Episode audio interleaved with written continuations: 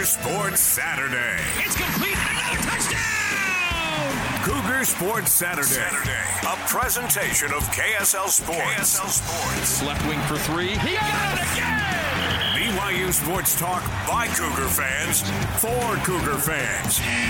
Here are your hosts, Mitch Harper and Matt Baiamonte. On Utah's legacy home of the Cougars. KSL News Radio, 102.7 FM and 1160 AM. Cougar Nation, welcome into Cougar Sports Saturday. Glad to have you on board. It's a massive college basketball Saturday, a rivalry college basketball Saturday. BYU will be taking on the Utah Utes right up the road from us here in downtown Salt Lake later tonight. You can hear that game right here on the legacy home of the BYU Cougars, KSL News Radio. This one, Mitch, it feels like there's a little more juice for this basketball game than we've had for a hoops rivalry in quite some time. Biggest game, I think, since 2015 when Nick Emery had his infamous punch on Brandon Taylor. It was a it was a few days before Bronco Mendenhall left BYU. Oh yeah. I bring up Bronco because we'll talk about him a little bit later. He's got a new coaching spot, and also today we'll talk some football as Kalani Sitake on the hot seat. Talk to BYU AD Tom Holmoe about that. Let's start things off there on the leadoff. The leadoff. leadoff. A look at the stories making headlines right now. It's time for the leadoff on Cougar Sports Saturday. So, Matt, I went down to Las Vegas. How's the weather? It was wonderful. Oh, man. It was outstanding. I didn't want to leave. it was kind of surreal, though, to be honest. I, I left town just moments after. So I left my hotel, which was near the UNLV campus, uh, by the airport too. Uh, I left like town basically 20 minutes Oh, after. I- the tragedy happened. I forgot it, you were It was kind of surreal. Uh, I, I didn't. I didn't have any clue. I'm turning on Sirius XM radio, driving back, and then I hear the news. And I was like, "Whoa!" That was just. It's kind of kind of surreal that all happened because there were some closures with traffic. Anyway, And there were NBA teams there as well. Like it was crazy. it was a, it was kind of surreal to think that was that was happening once again in Vegas. But on a much lighter note, uh, there was a bunch going on in the college sports world down there in Vegas. There was Big Twelve meetings. There was the National Football Foundation uh, that was honoring Tom Holmoe, and I caught up with Tom in a one-on-one interview, and I'll play. We'll play that coming up at the bottom of the hour. It's really good stuff, insightful. But one of the things I did want to hit on initially out of the gate was the job status of Kalani Sitake. Now, he went five and seven. I think it was a fair question to ask. Is the hot seat there for head coach Kalani Sitake? I say no. I, I say that my relationship with Kalani as the athletic director to a head coach is one that's strong. We've worked together for a number of years now. We've had some highs and some lows. And I believe in him and the style that he has, the way that he works with the young men. And I believe that uh, together we'll continue to work on finding uh, different ways to success, uh, maybe different styles in, in working with um, student athletes, recruiting, staff, all those things. And again, I'll say that my role is to be a resource to him. And the question that you asked about support, I'm very supportive. You buying that, Matt? You think he, Kalani's seat is still cool despite a losing season this year for BYU football? I'm buying it in the short term because I think I speak for a lot of BYU fans when I say there was no scenario that he was going to get canned after one year. Yeah. it- that, that would have set the program back. We've seen it so many times in college football where reactionary moves actually don't solve any problems. They make things worse. So I think we all felt like, hey, this first year, it's all good. Long term, though, I think the the runway is shorter now because had he been to a bowl game, it just would have been, hey, that's we were looking for six and six. We're on the right path. No big deal. This next season has critical importance now because if the trend is downward again, then you have to wonder what is next. Is Kalani the guy? So uh, I don't think it's hot today, but I do think it could get very hot if they don't rebound next year. I, I kind of wonder too with what this would have looked like had BYU finished five and seven. If they had got thumped by Oklahoma and Oklahoma State, how much did those performances really cool things down to where it stays status quo? Because in that losing streak, the three game skid where you're losing to West Virginia, Texas, uh, you had that earlier loss to TCU, Iowa State. Iowa State. Those were beatdowns, Matt, to where BYU was not competitive.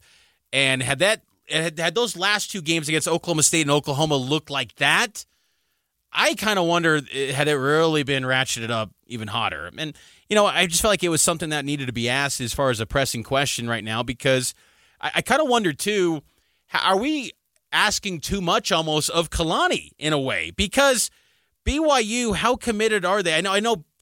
Tom is committed to the football program. He wants Kalani to succeed. I believe that wholeheartedly. I think Tom really is is in on Kalani. I do, uh, but I, I think that at the same time, like BYU has just so much kind of red tape to go through. Like who who really pulls the strings?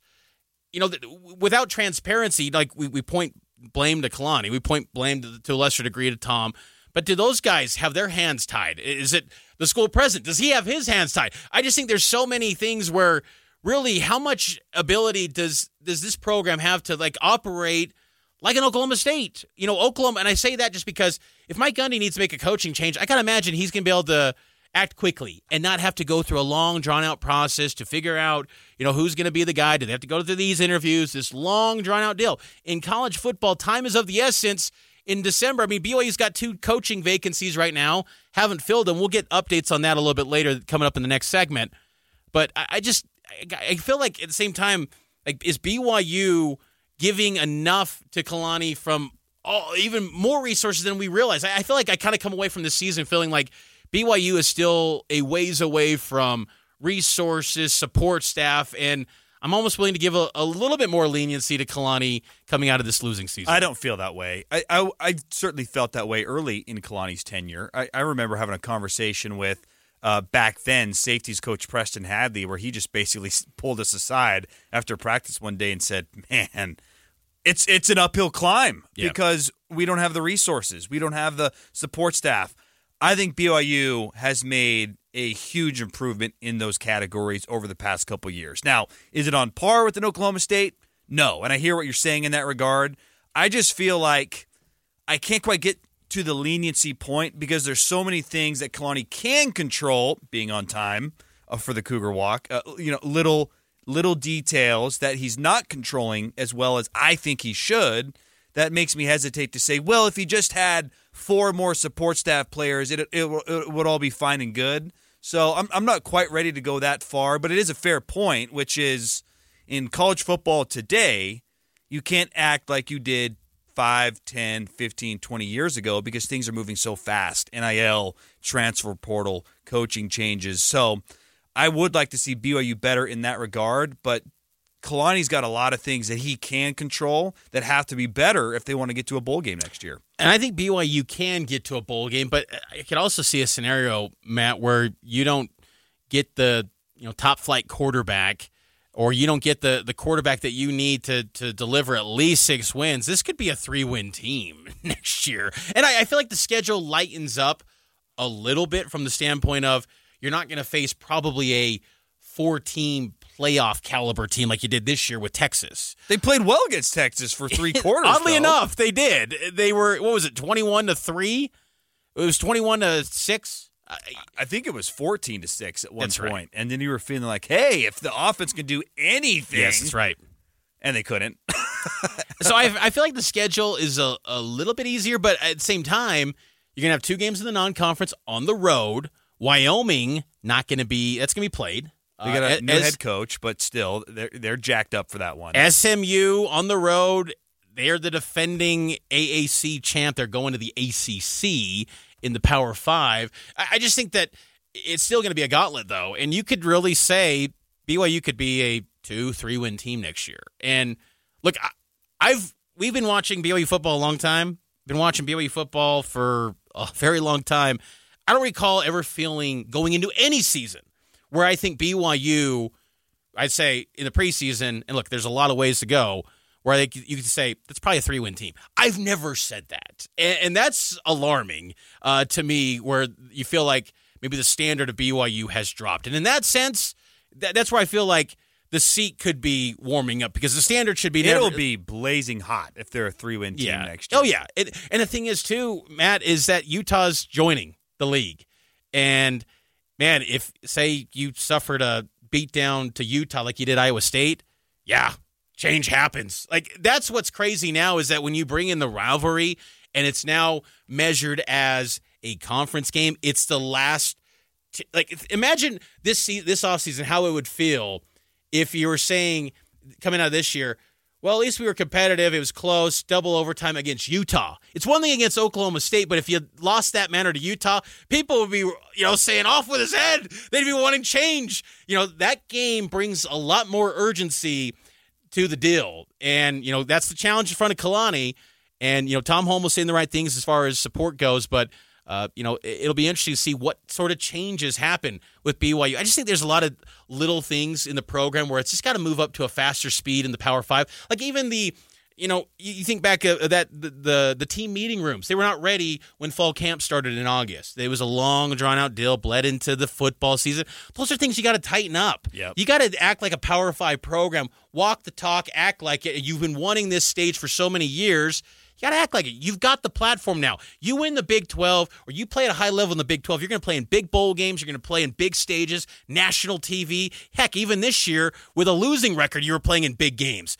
This league gives you a platform to be in a national conversation weekly.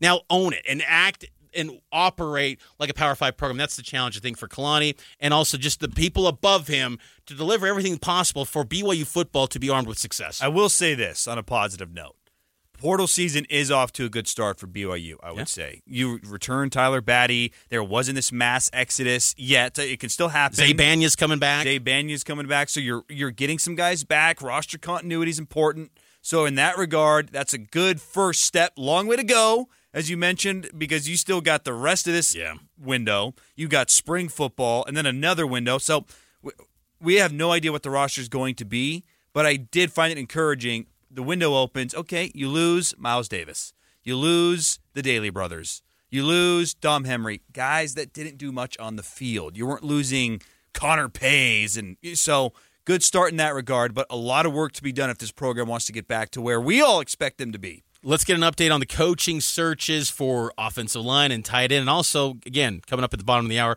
my one-on-one interview with Tom Holmoe down in Las Vegas. It's Cougar Sports Saturday. It's powered by KSL Sports.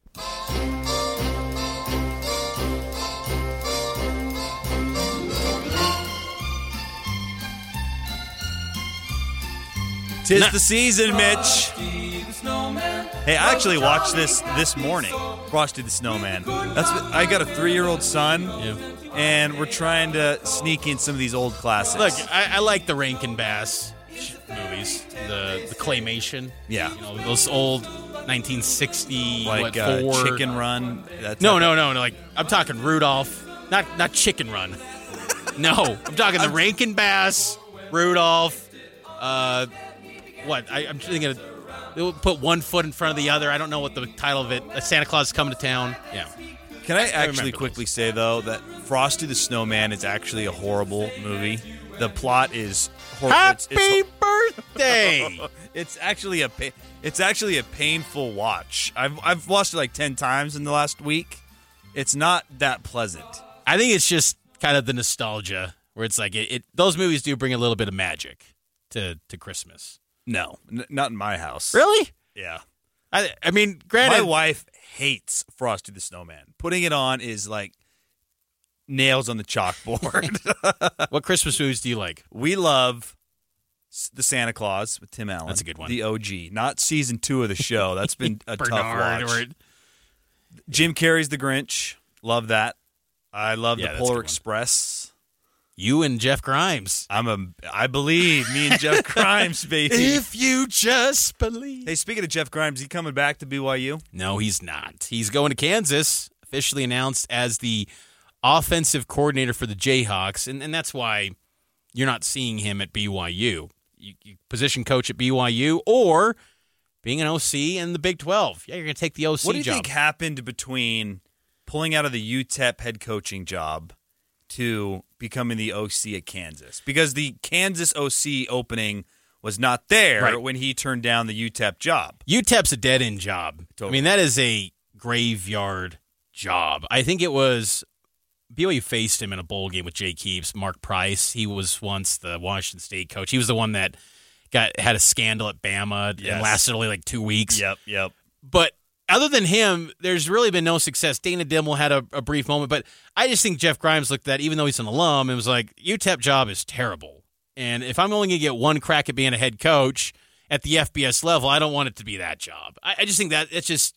And now with how the sport is moving, where we're going into a next era of college football next year, and yes, you could sell the UTEP fans, hey, we might be chasing the 12 team playoff, but really you're not. Totally. Uh, so I, I don't I just think that was just a dead end job. Whereas BYU, they could pay good, uh, and BYU is a place where he knows that it's not going to hurt his career. Totally. It was just always the weird dynamics of how would it work of he him, was A Rod's boss, right? And now it's and then it was also this unwritten, unspoken thing of, well, Grimes went down the field against Boise State in the trick game with Bushman and Baylor Romney nothing's different. It's a collaborative effort now. Like what? what? Aaron Roderick's calling the plays, and you go, it worked in 2020, but then you had guys like Zach Wilson saying, like, you know, Aaron Roderick was my play caller, and you know, it was just like, how would that work? Um, you know, but I think there was a real interest there for for Jeff Grimes to come back. He would made a nice salary, and BYU is a place that he can have success at, and and also, I think there's a, an element of you can still have a little bit of a family life at BYU where you can, you know, be with your kids on a Sunday and also at a reasonable hour at night. And I think there's some appeal to that. But when this opportunity at Kansas popped up after Kotelnicki, or I think I believe I'm saying that right, Andy Kotelnicki uh, from Kansas, he left the Jayhawks OC job for Penn State. That vacancy became open and Jeff Grimes goes there, which is a good spot. I mean, Kansas is a rising program in the Big 12. They might be one of the better programs, how committed they are. I mean, they had a booster just a week ago say, and he put his name on the donation, I'm going to donate $35 million to the athletic department. Wait, what? Right. 35 million? Where that who's that guy at BYU donating 35 million? So I don't think it was an indictment on BYU. I think it's also an indictment on the only thing I would say is that the processes at BYU are very slow. Like you got to act quick. If you can get a guy like a Jeff Grimes legitimately as the O line coach or tight end coach or whatever it was going to be, run game coordinator, you act quickly because this guy will have options. And it happened, and he gets plucked away. So now you go back to the drawing board. It's been tossed around. Georgia Southern's T.J. Woods. No. Uh, that's been viewed as a candidate. Maybe like a Charlie Dickey, Oklahoma State, someone that has ties to Kalani and A Rod from their time at Utah, but he's also in the Big 12 at a program that's paying pretty good. So yeah. what would be the incentive to come to BYU? I have nothing against either of those guys. I'm just I'm looking for something else. I don't yeah. want I don't want a Darrell Funk retread, some vet that's like Ryan Pugh. Why is he why is that not getting any traction? I don't get it. It could be a situation of the the scandal that he had that caused him to not get the Baylor job. Would the Big 12 allow it? You kind of wonder in that sort of regard if if, if one Big 12 school if the conference steps in and it, says he's I mean, I don't know yeah. if they would get to that level where it hit Brett Yormark's says. I don't know that. I, I, I don't know. But you wonder if if it, if he's not going to be good enough for Baylor, does BYU when they deal with the Big Twelve and they're, they're representing the conference? They, I, I, don't know. I, I feel like you want to give a man a second chance. Totally. And he's worked at Southern. He's worked at Abilene Christian. He's doing a nice job down there as an OC. Heck yeah, Ryan Pugh's a good O line coach. I, and I think he because he was only at one year for BYU and he was part of that group that pieced together Brady Christensen, Tristen Hoge, James Empey. Like yep. he was r- right hand man with with uh, Jeff Grimes, Jeff Grimes and, and, piecing that together. But we got to take a break though. Uh, uh, we'll get to more of that. Tom Holmoe on the other side here on Cougar Sports Saturday. It's Cougar Sports Saturday. It's complete. Another touchdown. Cougar Sports Saturday. Saturday. A presentation of KSL Sports. KSL Sports. Left wing for three. He got it again. BYU Sports Talk by Cougar fans for Cougar fans. Here are your hosts, Mitch Harper and Matt Baiamonte. On Utah's legacy home of the Cougars. KSL News Radio, 102.7 FM and 1160 AM. Welcome back into Cougar Sports Saturday. Wherever you get your podcasts, subscribe to Cougar Sports Saturday. We would appreciate that. Thanks for listening today on KSL News Radio, 102.7 FM, 1160 AM, the KSL News Radio app, and KSL Sports app. A lot of different ways to consume the show. Caught up recently with Tom Holmoe, BYU athletic director, earlier this week down in Las Vegas at the Big 12 meetings and National Football Foundation Hall of Fame ceremony. Tom was honored with the John L. Toner Award, uh, an award given for academic or athletic achievements in football. And you know, we centered the conversation on his thoughts on BYU football in 2023 and got his initial takeaways on the season that was on the gridiron. Uh, I thought our was expected it to be. Uh, I thought that it would be super competitive. I thought it would be a difficult transition. Uh, I think I said this early on when people asked me, "Well, what's it going to be like in the Big 12?" That I said, uh, you know, we will get punched in the nose, we might have to take a knee, uh, we'll gather our senses and stand up and uh, carry on, and we'll learn and grow. And I think that's kind of a summation of what the season was. We learned a lot about ourselves. Uh, BYU football in, as an independent was quite a bit different from BYU football in the Big 12. I think one of the things that was valuable is we learned about uh, teams, their styles, the environments, the atmosphere, the depth, about how each one of the teams plays. We're not familiar with a lot of them, and uh, we voted well with some of the teams and not with others.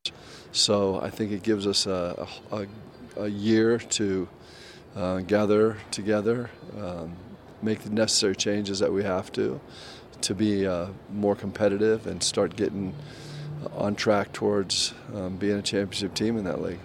You bring up necessary changes. How involved when a losing season does happen? You're not used to that. It's the only second time in your time as AD that BYU football has experienced this. How involved do you get when those necessary changes need to happen? My role uh, as the athletic director that I've laid out for my coaches is that I'm always going to be there for the good times and the tough times. And this was a year where transitioning through the Big 12, we didn't fare as well as our fans expected as we expected. The expectations are high. But one of the things that I do is I'm a resource for the head coaches. So I'm always there to talk about how they deal with all kinds of issues. Uh, when we're dealing with a great prosperity or a great adversity. And so I'm in the conversations a lot, but it's not my role to be the guy that's going to make changes with personnel, X's and O's, um, recruiting, those things, but I'm always in the discussions. In those discussions, do you expect Kalani's going to move on from more staff, or is, is it the changes that are pretty much done at O line and tight end? I, I, think that that's a Kalani issue. Um, it's hard for me to say, and it's not my name, mine to say. I know that what I'm involved in right now is the moves that we've made, and so that's the things that's most important to me at this time after a, a, losing season, you know, how, how much maybe support for, from uh, you and administrators for Kalani Sitake going forward to really get this thing built and, and built up in the Big 12 Conference? Well, there's tremendous support for Kalani and the football team. I think that uh, BYU football is a huge part of the brand of BYU athletics and a big part of the brand of the university. So we're going to do everything that we can to make sure that we're on the right track to improving, being more competitive, and that comes down to uh, recruiting, personnel, staff, all aspects. There's so many aspects of the team that lead to success on and off the field. Does a losing season, though, put his job, maybe the hot seat, does it ratchet up for Kalani in that sense after that tough year? You know, I, I say no. I, I say that my relationship with Kalani as the athletic director to a head coach is one that's strong. We've worked together for a number of years now. We've had some highs and some lows, and I believe in him and the style that he has, the way that he works with the young men, and I believe that uh, together we'll continue to work on finding uh, different ways to success, uh, maybe different styles in, in working with um, student athletes, recruiting, staff, all those things. And again, I'll say that my role is to be a resource to him. And the question that you asked about support, I'm very supportive. And when you talk about recruiting, uh, a lot of that conversation centered around NIL these days and, and, transfer portal. I think it was Nebraska head coach Matt Rhule said it's going to be about a million to two million dollars to get a quarterback, a good one, in the portal. Is BYU willing to get involved in that sort of game to get a top-notch signal caller and pay that kind of a rate. I, I think there's one coach that said that. I, I, can pretty much assure you that not all of the Division One uh, FBS quarterbacks are making one and a half million dollars. But NIL is a reality in this day and age. So we're in the NIL game. Uh, we have a collective that helps out our football program and some of our other sports. So it's just something that's changed. We talk about the transition into the Big 12. Uh, it, it, happened at a time where you have the transfer portal, you have NIL, you have collectives, you have uh, realignment with conferences. There's a lot of things going on. There's things, changes in the NCAA and the future and roles like that. There's many changes right now, and the key thing is to be able to communicate, keep our strategy, remember that we are BYU and what we represent and how we go about our business. And for that matter, that's what we're involved in right now.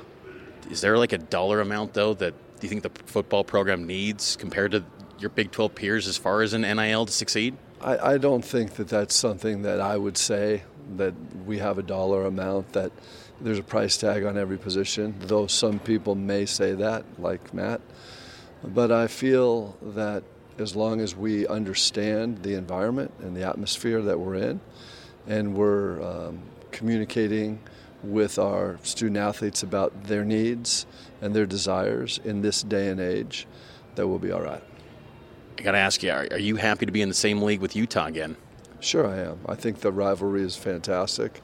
When I came to BYU as a student athlete in 1978, mm-hmm uh, Utah was in our league in the old WAC, Western Athletic Conference, and some of those games are the most memorable in my career. I've coached and coached against uh, the University of Utah when I was a graduate assistant at BYU, and those were great matchups. We played them in the as me being the athletic director, now as independent and in the Mountain West Conference, and those are great, fantastic games. I think that the student athletes and the coaches and the people that are involved in the games have a great deal of respect for each other and the competitive nature of those battles. And I think that we can carry on with that and make it even stronger. When the four corner schools became a real possibility for the Big 12, was it just complete support from BYU's in for Utah joining the league, or was there kind of concerns that you raised that you felt like there's maybe pushback from BYU with Utah possibly joining?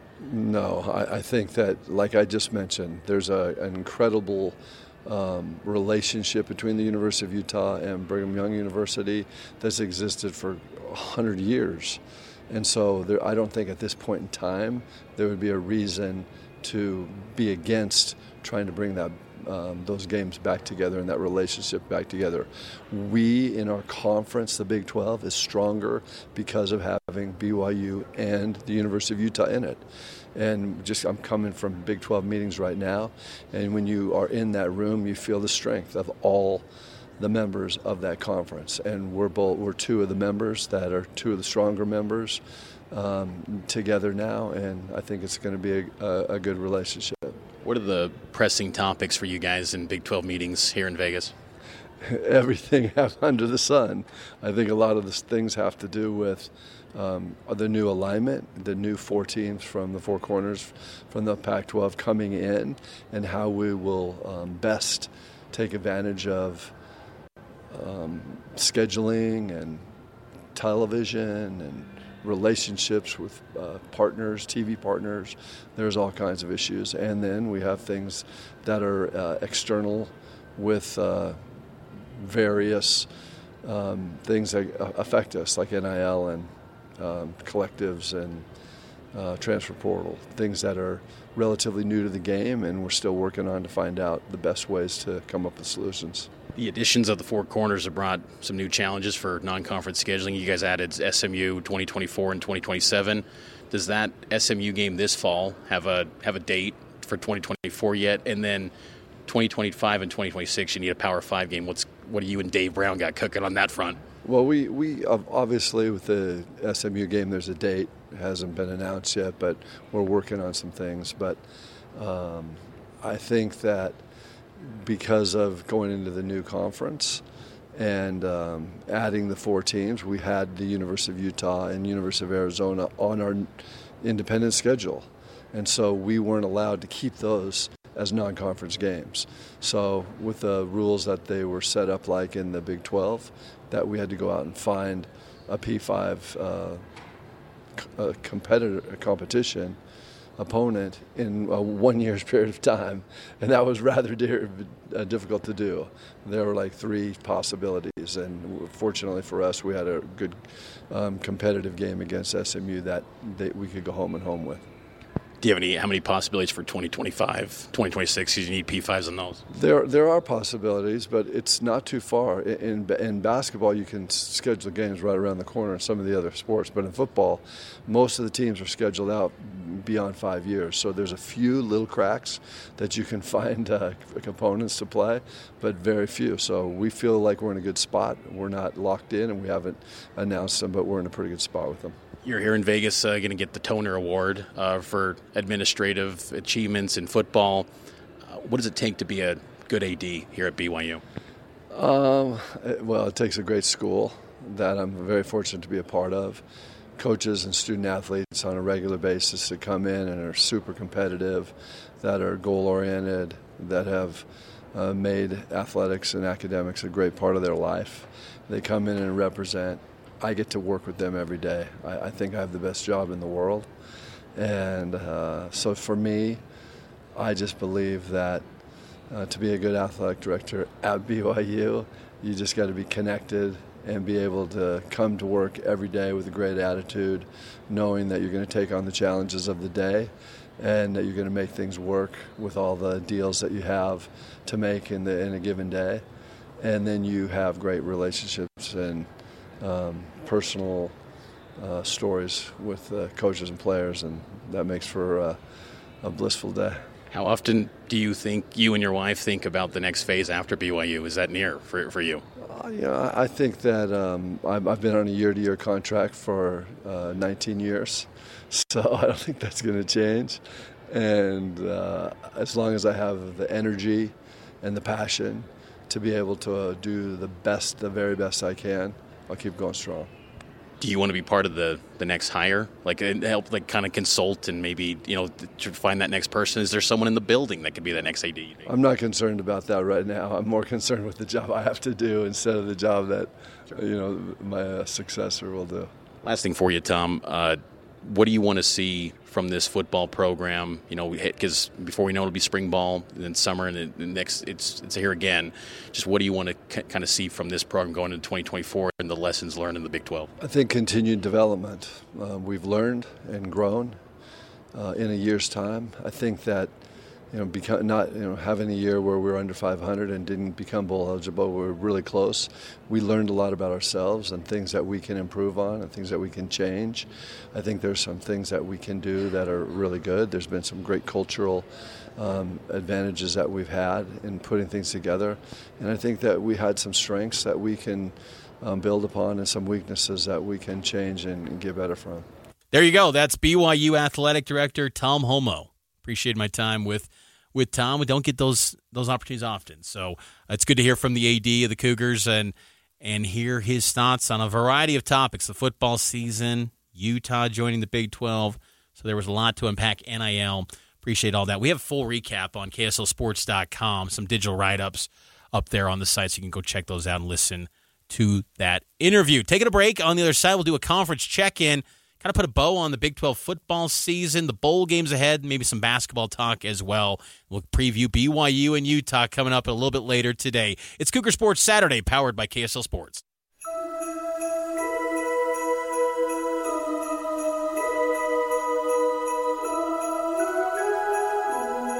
I love this movie, Mitch. Earlier in the week, took the family to the Polar Express ride up in Heber it wasn't as magical as the movie. I, I will say that. But I do love this movie. Jeff Grimes loves it too. I just I remember that every every year, Christmas Eve. There's death, taxes. Jeff Grimes will tweet on Christmas Eve about the Polar Express. Uh, Jeff Grimes in the conference still, Big 12. He's off to Kansas. That's a perfect transition for us to now look at our weekly conference check in. Conference check in, powered by Central Bank. Everything happening in the Big 12 this week. Sponsored by Central Bank. It's bowl season, Matt. I don't know what that really means anymore because, well, teams don't seem to care about bowl games as they're going for the portal. Coaches are leaving.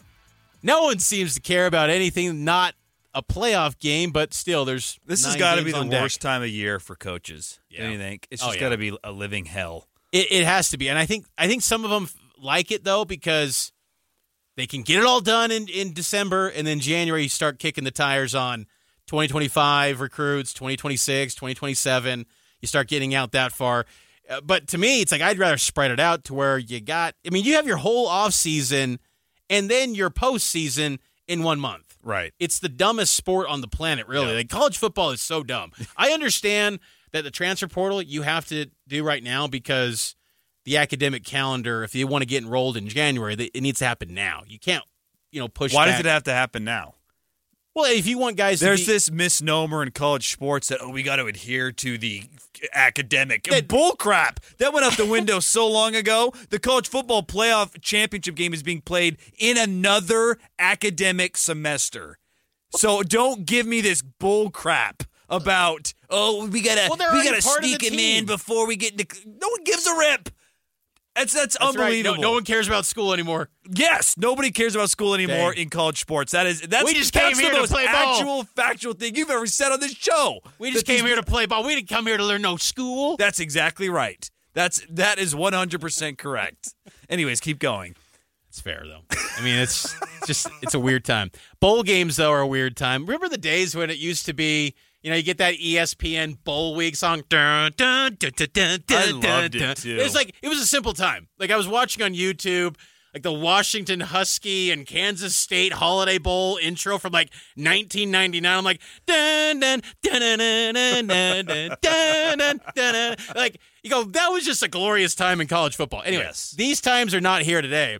Here's the bowl slate for the Big 12. Independence Bowl, Texas Tech, Cal, Gasparilla, UCF, Georgia Tech, Guaranteed Rate, Kansas, UNLV, the Mayo Bowl, West Virginia, North Carolina, Texas Bowl, Oklahoma State, Texas A&M, Pop Tarts, and it's got an edible mascot. The best part: Kansas State, NC State, Alamo Bowl, Oklahoma, Arizona, Liberty, Iowa State, Memphis, and then the College Football Playoff, Texas versus Washington. None of those games interest me because probably the best players won't be playing. Who knows who's going to be on the field? Uh, Texas, Washington. I'll be tuning into that one, and that's about it. Coming up next, Mark Durant getting a BYU versus Utah preview here on Cougar Sports Saturday.